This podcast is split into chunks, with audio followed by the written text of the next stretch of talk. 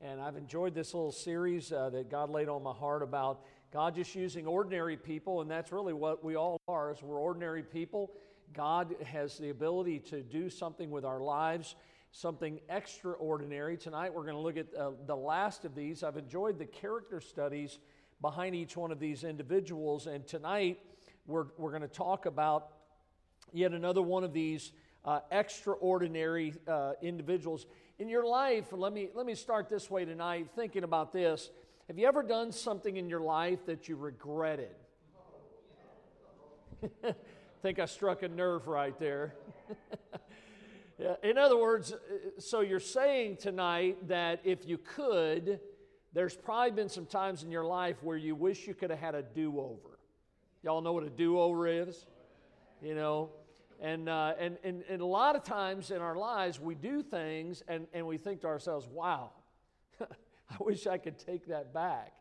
And I was reading this account of back in 1929, uh, the 1929 Rose Bowl. This is, this is a true story of a member of the UCLA Golden Bears team committed the worst blunder in college football history early in the scoreless second quarter, the Bears recovered a fumble by the Georgia Tech Yellow Jackets. The Bears All American center scooped up the ball, spun, and ran 65 yards toward the goal line to the wrong end of the field. Ran all the way in, scored, was so excited about it. The problem was he scored for the opposite team in the locker room at halftime. Here they are, the team's in there, and they were surprised that the head coach of the team announced that there would be no change in the lineup for the second half of the game. They couldn't believe that. But there was a man in that locker room, a player by the name of Ray Riggles, whose name, because of what he did on the field in the first half of the game, he became known as Wrong Way Ray. They started calling him that, but Ray spoke up. He actually protested against the coach that said there would be no change in the lineup. And he told the coach, he says, Look, I can't go back out there because of embarrassment. He said to his coach, I can't go out there and face those people. And the coach said to him, The game is only half over. Get out there and get going. Ray took the field along with his teammates and he determined to do much with the second half of the game. The Bears did lose the game despite Riggles outplaying his opponent, Georgia Tech's All American center, on the other side of the ball. The next season, however, rolled around and Riggles was voted team captain, and his performance that year helped the Bears finish the season at 7 1 and 1 in 1991. Now, that happened in 1929 at the Rose Bowl. In 1991, Ray Rindles was, Riggles was inducted into the Rose Bowl Hall of Fame. I, I would say that Ray probably thought, wow, I'm glad that somebody gave me a second chance that my coach allowed me to go out there, that he encouraged me to go out there, and that do over really paid off for Ray. And listen, I think about the person tonight, the man we're going to look at, he was just like Ray. He needed a second chance. Matter of fact, the guy we're going to look at tonight, he needed a second chance, a third chance, a fourth chance, a fifth chance. I think all of us understand uh, a little bit about the apostle known as Peter. And that's right. Did you hear what I said? the apostle Peter. This is the same man. He's well known when you look through the New Testament. He was a man known for his hasty words, he was a man known for his reactions to things and the quality of his life as, as he began to live his life and, and, and spend time with the Lord. That, that quality of his life was something that was ordinary, but what went from ordinary to extraordinary for Peter was this matter of courage.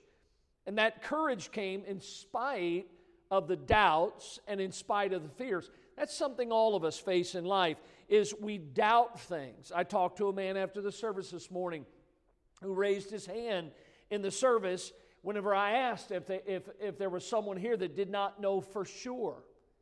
And I talked to him for a little bit afterwards.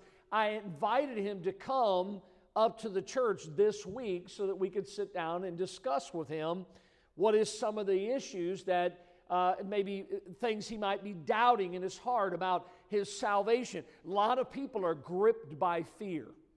Uh, fear gets a hold of us, it causes us to be paralyzed. And as somebody identified and defined courage, here's how they defined it there in your notes courage is mental or moral strength to venture, persevere, and withstand danger, fear, or difficulty. Peter was one that he found this in his own life. Early on in the life of Peter, I want you to look at what the Bible says in Luke 5 and verse 4. And when he had left speaking, he said unto Simon, which is Peter, Launch out into the deep and let down your nets for a draught. And Simon answering said unto him, Master, we have toiled all the night and have taken nothing. Nevertheless, at thy word, I will let down the net. And when they had done this, or this done, they enclosed a great multitude of fishes, and their net brake. On this particular day, early in the ministry of, of the Lord Jesus Christ, as Jesus was calling out his disciples, one of them was the man we're looking at tonight. Peter was amazed at the power of God. How Jesus miraculously, they had been out there all night and they had caught nothing. I mean, these were experienced fishermen.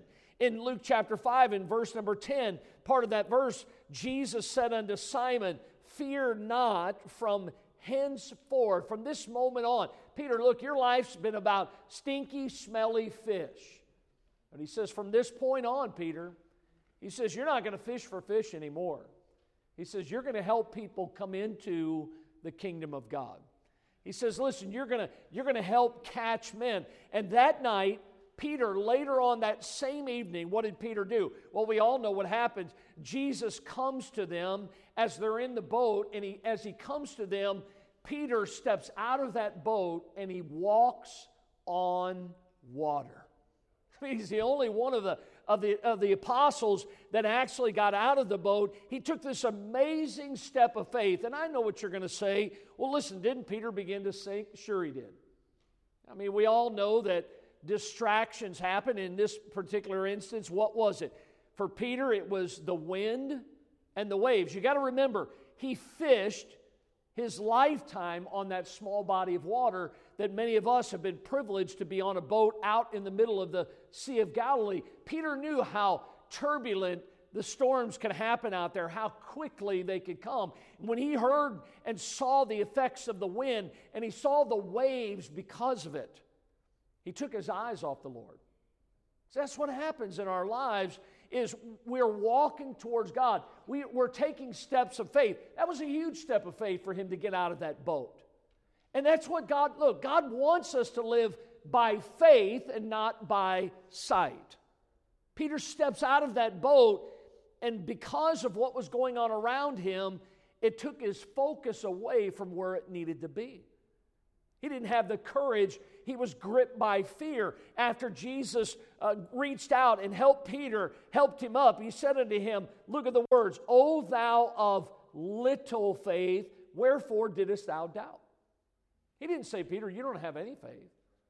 He just said, if I could say it correctly tonight, that Peter's faith was un poquito. Did I say it right? Okay, I was close. That's a white person's version right there. He had little faith. Listen, that, that, that ought not be the case in the life of a child of God.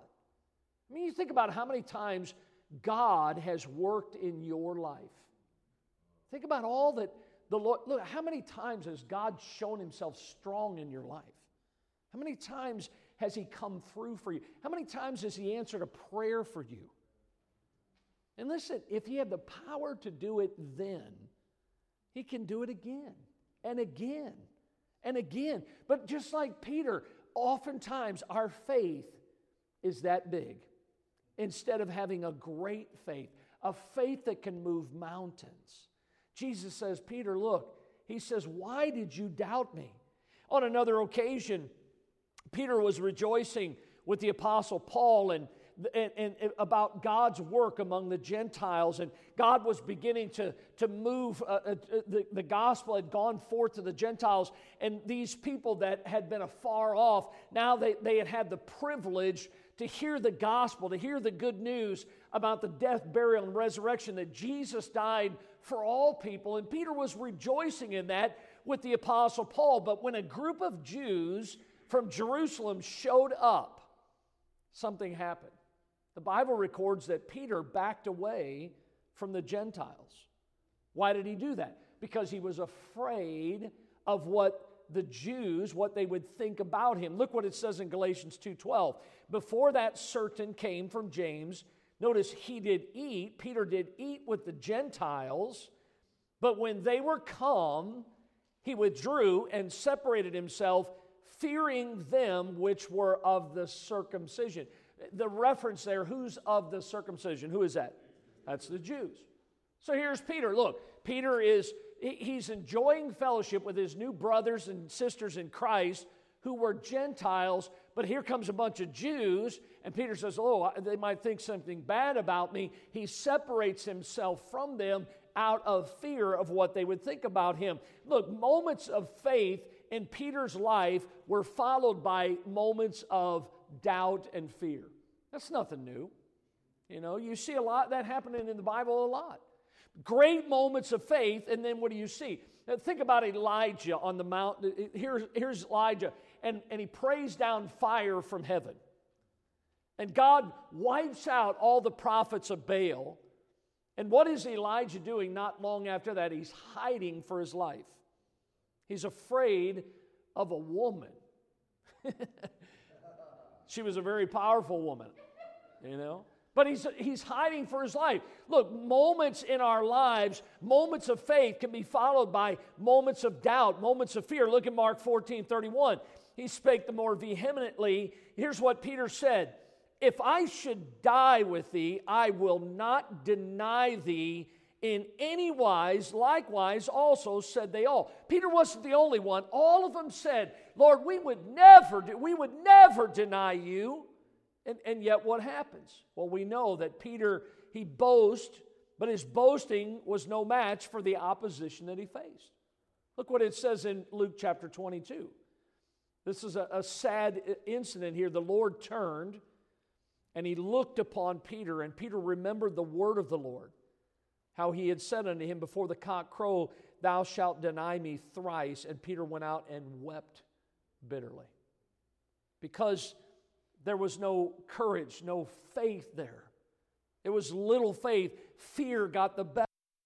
Peter was in a desperate need of a do-over. He Peter's first worst fear came a reality in his life. He had denied the Lord in his greatest hour of need. And Peter, like all of us from time to time, Peter needed another, ch- another chance, a second chance, a second half of the game. Listen, God still had something for Peter to do, just like that coach said, Look, hey, Ray, it's only halftime. Get out there and play the second half of the game. You know, when you think about Peter's life, so many of us need that second chance. God provided it. Well, how did He do it? Through the news of Jesus, that Jesus had risen as He had said and Peter struggled all his life as Peter struggled with fear. But what was the, the ordinary man with this extraordinary courage? He was a man that learned some lessons. And I think that those lessons that Peter learned are lessons that if we'll listen to the Word of God tonight and learn from Peter's life, it'll help us to not allow fear to keep us from doing what God's called us to do. Notice the first lesson that I saw in Peter's life was this matter of Peter's returning to his default. And when we return to our default, it leads to defeat. You know what a default setting is, right? A lot of times you think about this. What was Peter's default setting? It was to go back to do what? Fishing. See, that's what he knew best. I remember when God called me into the ministry and, and, and God began to move and work in my life and my wife and I, we began to pray, and God began to share some things and show some things and give us some direction. And, and I had opportunities where people were saying to me, you know, I remember one time the man I was working for, he said, look, he said, why don't you, why don't you go to, I know you want to go to Bible college. He says, I've got another business down in Springfield, Missouri. He says, I'll tell you what. He says, if you want, he says, I'll make you the manager of that business that I have in Springfield, Missouri. If you'll go there, he says, I'll put you in charge. And, and I thought to myself, I thought, wow, that's a pretty good deal. But you know what? It wasn't God's will for my life. It would have been an easy route for me to go. And, and look, a lot of times I thought to myself, well, if things don't work out, I don't know, maybe, maybe I could just go back to construction work. See, all of us have some sort of default that we can go back to. But listen, once you have once you have stepped out by faith, going back, it's never going to be the way it was before you stepped out by faith. Did you hear what I said tonight? If you've spent time with the Lord, then understand that it's going to be better than it was back then.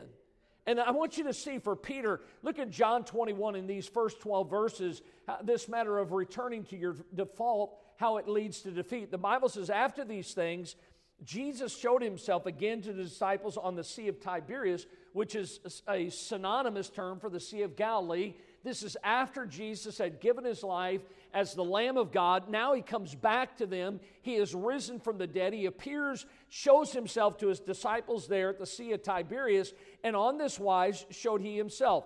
They were together, Simon Peter and Thomas, called Didymus, and Nathanael of Canaan in Galilee, the sons of Zebedee, the two other of the disciples. Simon Peter saith unto them, I go a fishing. And they say unto him, We also go with thee. Now remember, Peter says, I'd never deny you, I'd never walk away from you. And remember, all of them said the same thing. All of them said, We'd never do that. So Jesus now, he has been crucified, he has been buried. And so what did they do? They go back to the fishing hole. Every last one of them. You can't just point the finger at Peter tonight. I know we're studying his life, but guess what? They all went, but Peter was the one who says, I'm going fishing. Fishing's no fun when you go by yourself. I mean, you know, for me, a lot of times fishing's not fun, period, but I definitely don't like to fish by myself. It's like going to the golf course. Listen, going golfing by yourself is no fun either. You know, going hunting is no fun. You got to have somebody to go with. That way that you can come back and tell everybody about, about how, the great game that you shot, and you've got somebody going, yeah, that's what he did. You know, I caught 10 fish. Yeah, they were big ones too, you know. And you have somebody to back, somebody to, to, to, to enjoy that time together with. Peter says, I'm going fishing. And every one of them went along with him. And the Bible says they fished all night and they caught nothing. And when the morning was come, Jesus stood on the shore, and the disciples knew not that it was Jesus. Then saith Jesus unto them, Children, have ye any meat? And they answered him, No. He's on the shore. He's, he's uh, saying out to them while they're in the boat, do you, do you have anything? Have you caught anything? And they said, No. And he says unto them, Cast the net on the right side of the ship, and ye shall find. They cast therefore, and now they were not able to draw it for the multitude of fishes. Therefore, the disciple whom Jesus loved, who's that? John. So the disciple that Jesus loved saith unto Peter, It's the Lord. Now, when Simon Peter heard that it was the Lord, he girded, he put on his fisher's coat. The Bible says, For he was naked and did cast himself in the sea. And the other disciples came in a little ship, for they were not far from land, but as it were 200 cubits, dragging the net with fishes. And as soon as they were come to land, they saw a coal of fires there, fish uh, laid thereon, and bread. And Jesus saith unto them, Bring of the fish which ye have caught. Simon Peter went up and drew the net to land full of great fishes, 150 and three. For, and for all they, there were so many, yet was not the, the net broken. And Jesus saith unto them, Come and dine. And none of the disciples durst ask him, Who art thou? knowing that it was the Lord. So here's the scenario Jesus comes to them, he appears to them, he's on the shoreline, he's, he's speaking out to them while they're out there on the boat he, he says, Hey, look, have you caught anything? You know, and here they are. As Jesus is there, he had promised them. Remember what the Bible tells us as Jesus was heading to the cross, he promised them that he would meet with his followers in Galilee. So here he is. He's, he's in Peter's hometown area. And as he, as he first shows up, the Bible records that Peter wasn't there. And, and so the angel says, and you remember in Mark 16 7, the angel said to them, Go your way and tell his disciples and Peter, because he wasn't there. See, Jesus called him out by name. He says, I need you to go tell Peter. And he says, There you shall see him as he said unto you. And because of his fear, what did Peter do? He did exactly like Elijah did. He did exactly like many of us do when we're gripped by fear. Peter somehow he, he isolated himself. He got away from everybody else because he was afraid for his life. He was filled with questions. As Peter thought to himself, when word got to him, hey, listen, Jesus is asking for you. He wants you to come. He's thinking as he's making this journey from Jerusalem to Galilee, maybe like that, that Ray Rendell's, uh, Regals did, is that maybe, maybe Ray didn't want to get into that game for embarrassment. Maybe Peter didn't want to come back because he was embarrassed because he had denied the Lord. You ever think about that?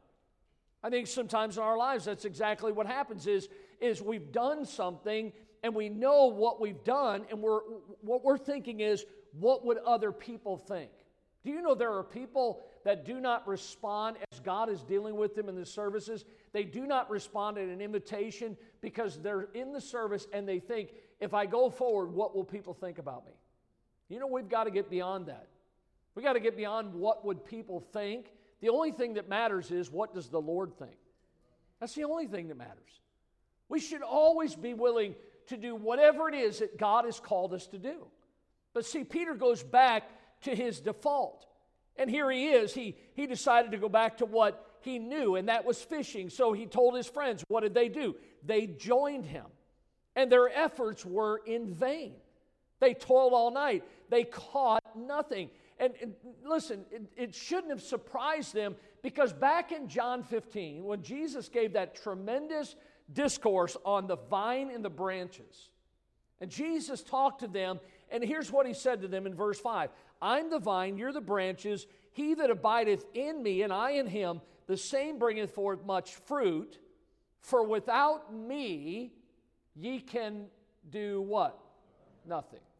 So here they are. They're out there. He's gone back to his default mode because of fear.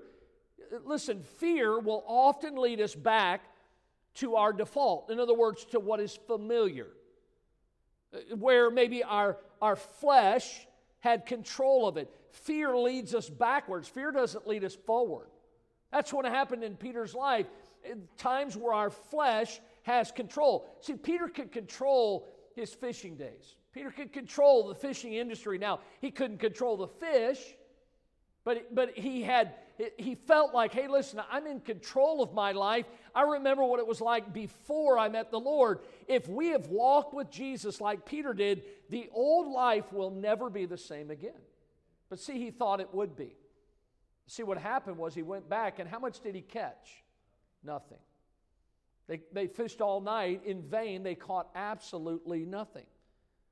That's why, when you think about this, listen, the most miserable people on the earth are those are not those who don't know God, it's those who know better than what they're doing. You know, there's, there's a lot of people out there like that. They're going backwards in life. Going backwards in life is no way to gain new ground for the Lord.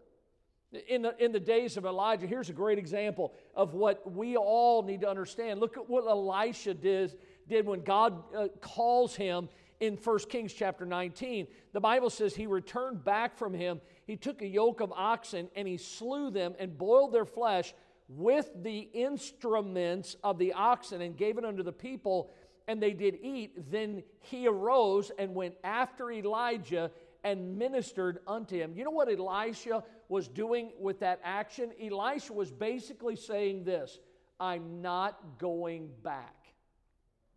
And he killed the oxen.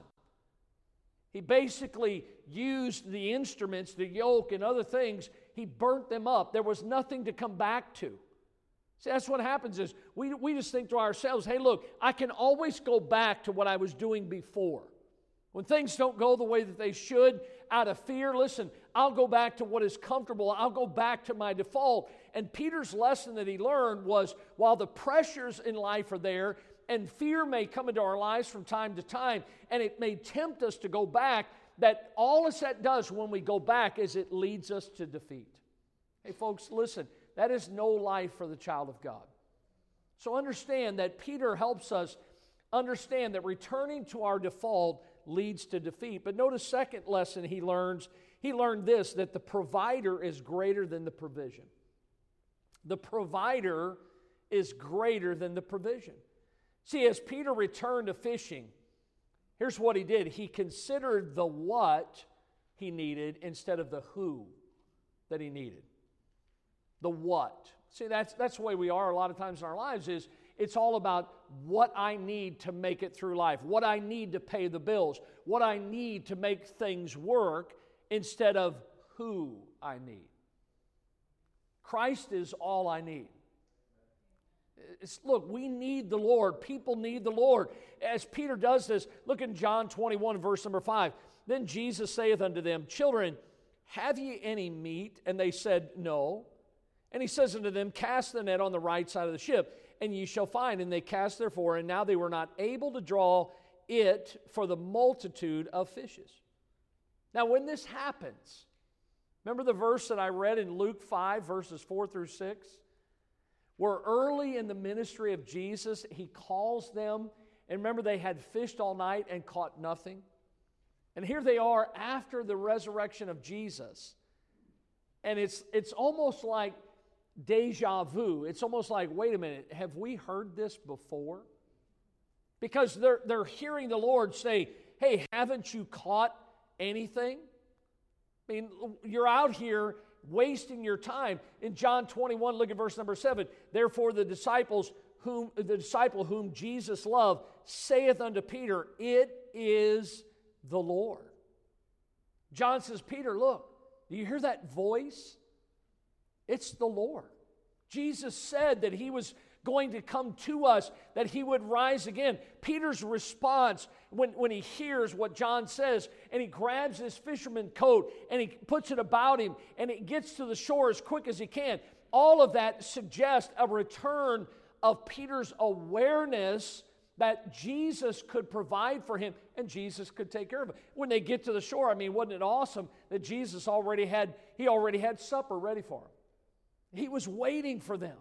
In that moment, Peter realized, like hopefully you have by now in your life, is that Jesus is all that I want. He's all that I need. He had lost his purpose and he let fear begin to call the shots in his life. And listen, all Peter really needed to do was just to trust the Lord. Look, it, it, I've seen people of all ages get in this scenario. Look what the Bible says in Psalm 34, verse 10 the young lions do lack and suffer hunger. But they that seek the Lord shall not want any good thing. Peter's fear and doubt led him to rely on himself for what he needed, to provide for himself. And yet, what the Lord wanted him to realize is Peter, listen, you don't need what, you just need me. Let me remind you of a verse that I hope that you're well familiar with. Seek ye first the kingdom of God and his righteousness. And what's the rest of the verse? And all these things shall be added unto you. See, we put the cart before the horse. See, I, I need this, Lord. I, I have to have this. And we try to put all these things, all the what, in front of the who. See, if you just put the Lord first place, which, by the way, that's where He belongs, that He should have the preeminence in our lives.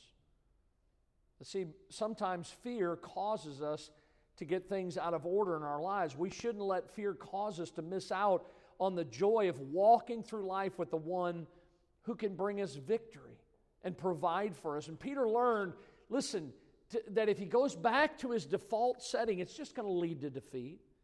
And he learned that the provider in his life was greater than the provision. I mean, you, you think about a meal. Listen, you eat that meal, in a couple hours, you're hungry again. Remember what Jesus said? He said, I'll give you water to drink that if you drink of this, you'll never thirst again. I can't think of anything that man has come up with that totally quenches my thirst eternally. But see, Christ can provide for us. And Peter learned that lesson. But then notice the third lesson that Peter learned tonight is that, notice this love liberates. Love liberates. Go back to John 21. Look at these verses, and I know this is a, a familiar portion of Scripture that you've seen many times. In verse 15, when they had dined, here they are, their bellies are full. You know, what do we do as Baptists when our bellies are full? It's time to take a nap, you know? So here they are, they've eaten. And Jesus says to Simon Peter, notice, Simon, son of Jonas, lovest thou me more than these? And he saith unto him, Yea, Lord, thou knowest that I love thee. And he saith unto him, Feed my lambs. He saith to him again the second time, Simon, son of Jonas, lovest thou me? He saith unto him, Yea, Lord, thou knowest that I love thee. And he saith unto him, Feed my sheep. He saith unto him the third time, Simon, son of Jonas, lovest thou me? Peter was grieved because he said unto him the third time, Lovest thou me? And he said unto him, Lord, thou knowest all things. Thou knowest that I love thee. Jesus saith unto him, Feed my sheep. What was Jesus doing to Peter when he asked him those questions three times? Jesus was confronting him. That's what he was doing. That's right. Think about how many times Peter denied the Lord, and Jesus asked him the same number of times. He says, Peter, you say you love me. You know, I learned a long time ago that it, if, if there is a, a lady in my life, to say you love them is one thing. But women like for you to show them that you love them. And there's various ways. You know, you don't always have to you know, go out and buy three dozen roses. You know, I learned a long time ago just one rose sometimes works. And it's definitely more affordable. But Jesus said to him, Lovest thou me more than these? Now, there's some discussion among Bible scholars about what the these are. A lot of times you see that's a demonstrative pronoun. You can go back in in the Word of God many times. And, but see, in this instance, you'd have to go all the way back through Peter's life to try to figure uh, look, maybe the these was the fishing industry. Maybe the these was Peter's fishing buddies. Maybe the these were the fish themselves. Maybe it was that lifestyle. I don't know. Maybe it was a combination of of all of those things, Jesus was saying to him, Look, Peter, he says, Do you love me? I mean, Peter's like, Lord, you know that I love you. I mean, Jesus was saying, Peter, I know you. Remember what Peter said to him? He says, Lord, thou knowest all things. You know what all things includes? Peter, Robert, Guy, he knows us. Or should I say it this way? He knows the real us. See, he knew what was in Peter's heart. And, and the thing I love about the Lord is, is that, listen, yes, Peter had messed up. But can I tell you that failure isn't final? The wonderful thing about this is the love of God is greater far. I mean, Jesus, yes, he was hurt when Peter denied him, when Peter went back to the fishing hole. But do you see how much he loved him in spite of the failure that he went to him and he began to try to help him understand? Peter, look, if you love me, I still have a work for you to do if you're willing to prove how much you love to me. And so he gives him the opportunity. Peter, he's saying, get back into the thing that I call the Christian life. And what does Peter do? Peter obeys him.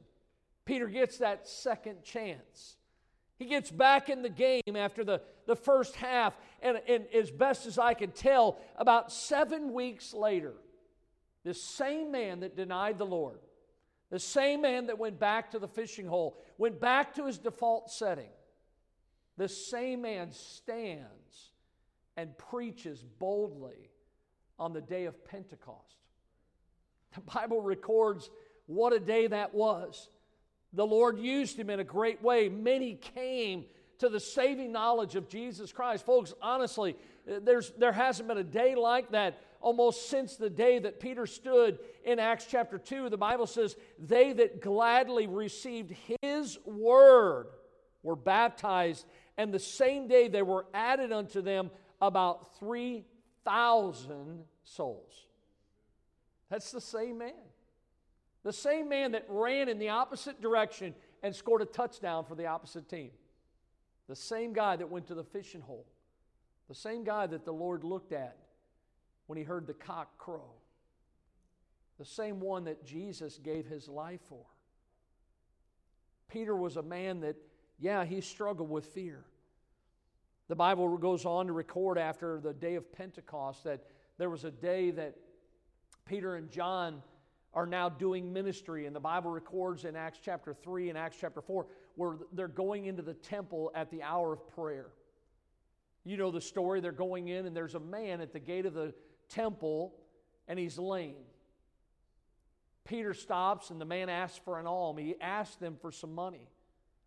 And Peter says unto him, Silver and gold have I none, but such as I have give I thee. In the name of Jesus Christ of Nazareth, rise up and walk. What does Peter do? Peter boldly declares Jesus can change this man's life.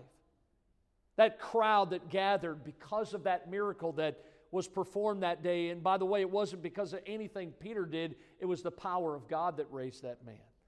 But see, there was a crowd that gathered because of that miracle. And when they gathered, listen, what did Peter do? He preached Jesus. Look what it says there, and you know it's Acts chapter 3.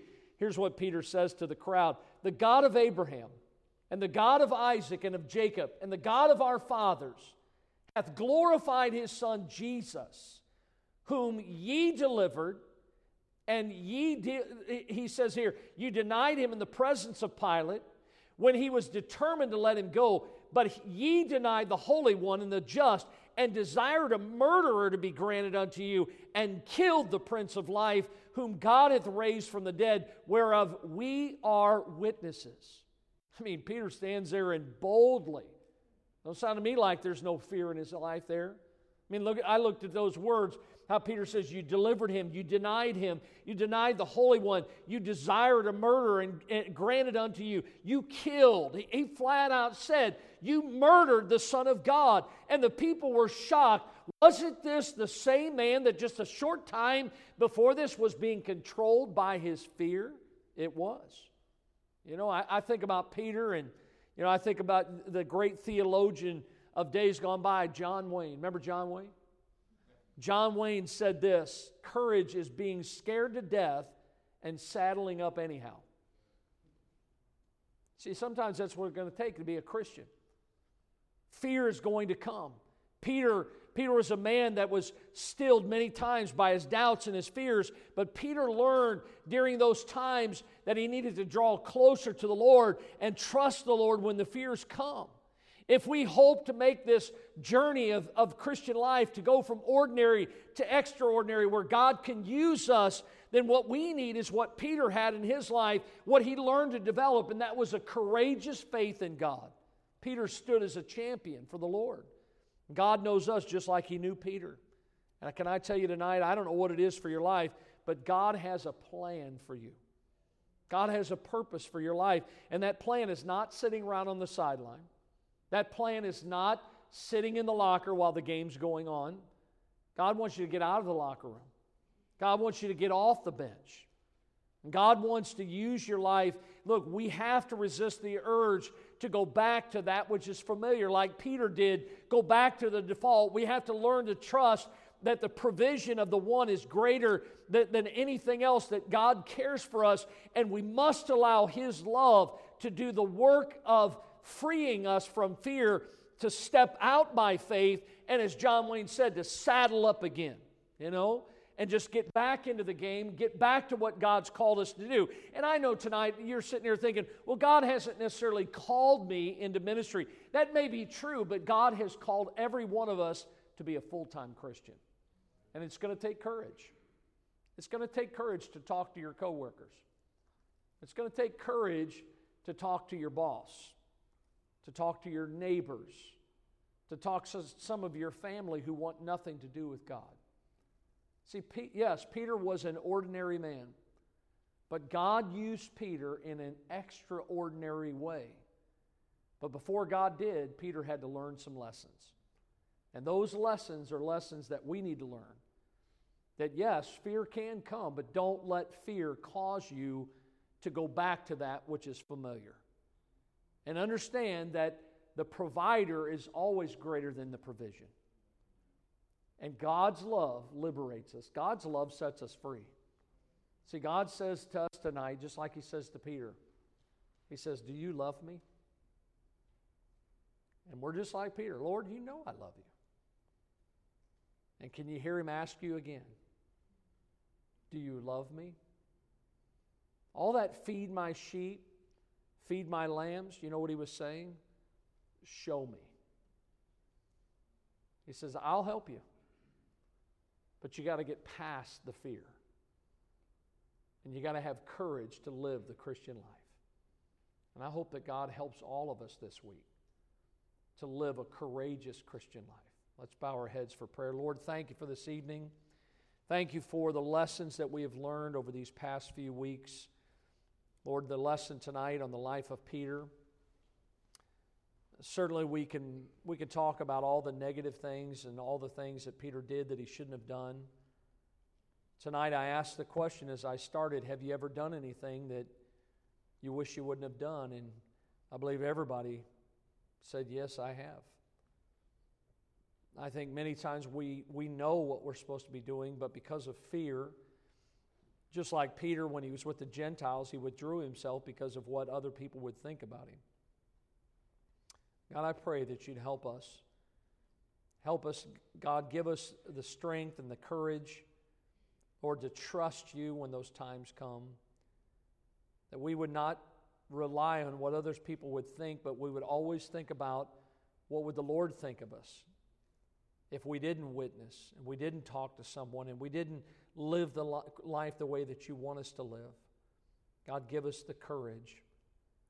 Use us in an extraordinary way. In Jesus' name we pray.